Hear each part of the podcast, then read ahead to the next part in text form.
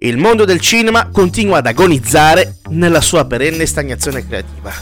Mentre registi e sceneggiatori in crisi di idee si affrettano di gran carriera a saccheggiare gli scaffali delle librerie, intenti a prendere spunto da spittici volumi che poco o nulla sono in grado di lasciare alla sempiterna girandola delle emozioni, le serie tv sono diventate ormai la nuova isola felice della fantasia, in grado di attrarre un numero sempre maggiore di spettatori, di denaro e di stelle di prima grandezza che non vogliono assolutamente lasciarsi scappare l'occasione di poter annoverare nel proprio curriculum il fatto di aver lavorato ad una produzione televisiva. E mentre Hollywood brucia, per un motivo o per l'altro, il genio di Mr. Quentin Jerome Tarantino riesce ad elevare non di poco l'asticella qualitativa di un cinema in perenne ricerca di se stesso. Un compito non da poco nella settima arte del terzo millennio, dove, per attirare l'attenzione degli appassionati, le pellicole fanno sempre più largo impiego di sofisticati effetti speciali, che non sono più in grado di stupire come un tempo e che oramai hanno abituato il gusto degli spettatori. Il cinema di Quentin Tarantino o si ama o si odia.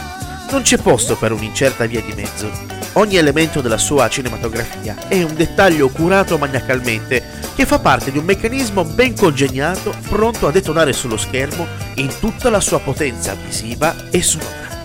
Dialoghi al limite del paranoico, personaggi che si ritrovano in situazioni paradossali, sceneggiature sopraffine che sono dei veri e propri romanzi e quella violenza che è solo uno degli elementi che hanno permesso a Tarantino di diventare uno dei registi più iconici dei nostri tempi.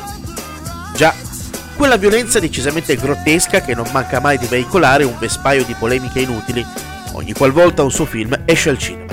Per la stessa missione del regista di Knoxville, la violenza è solamente un mezzo e il sangue rappresenta un colore. Nel suo cinema, la visione della realtà, che mi piace definire pulp o rama, Tarantino usa la violenza grafica per riuscire a far arrivare allo spettatore un messaggio che lo possa far interagire con ciò che sta guardando in quel momento sullo schermo.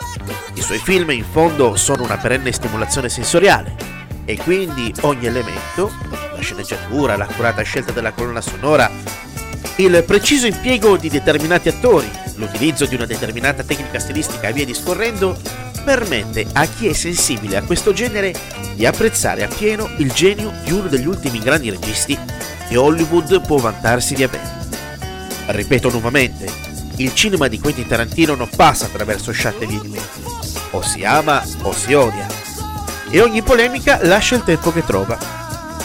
Perché quando il mare è calmo, ogni stronzo è marinaio. Se la puntata ti è piaciuta, leggi i nostri articoli su badliteratureinc.it.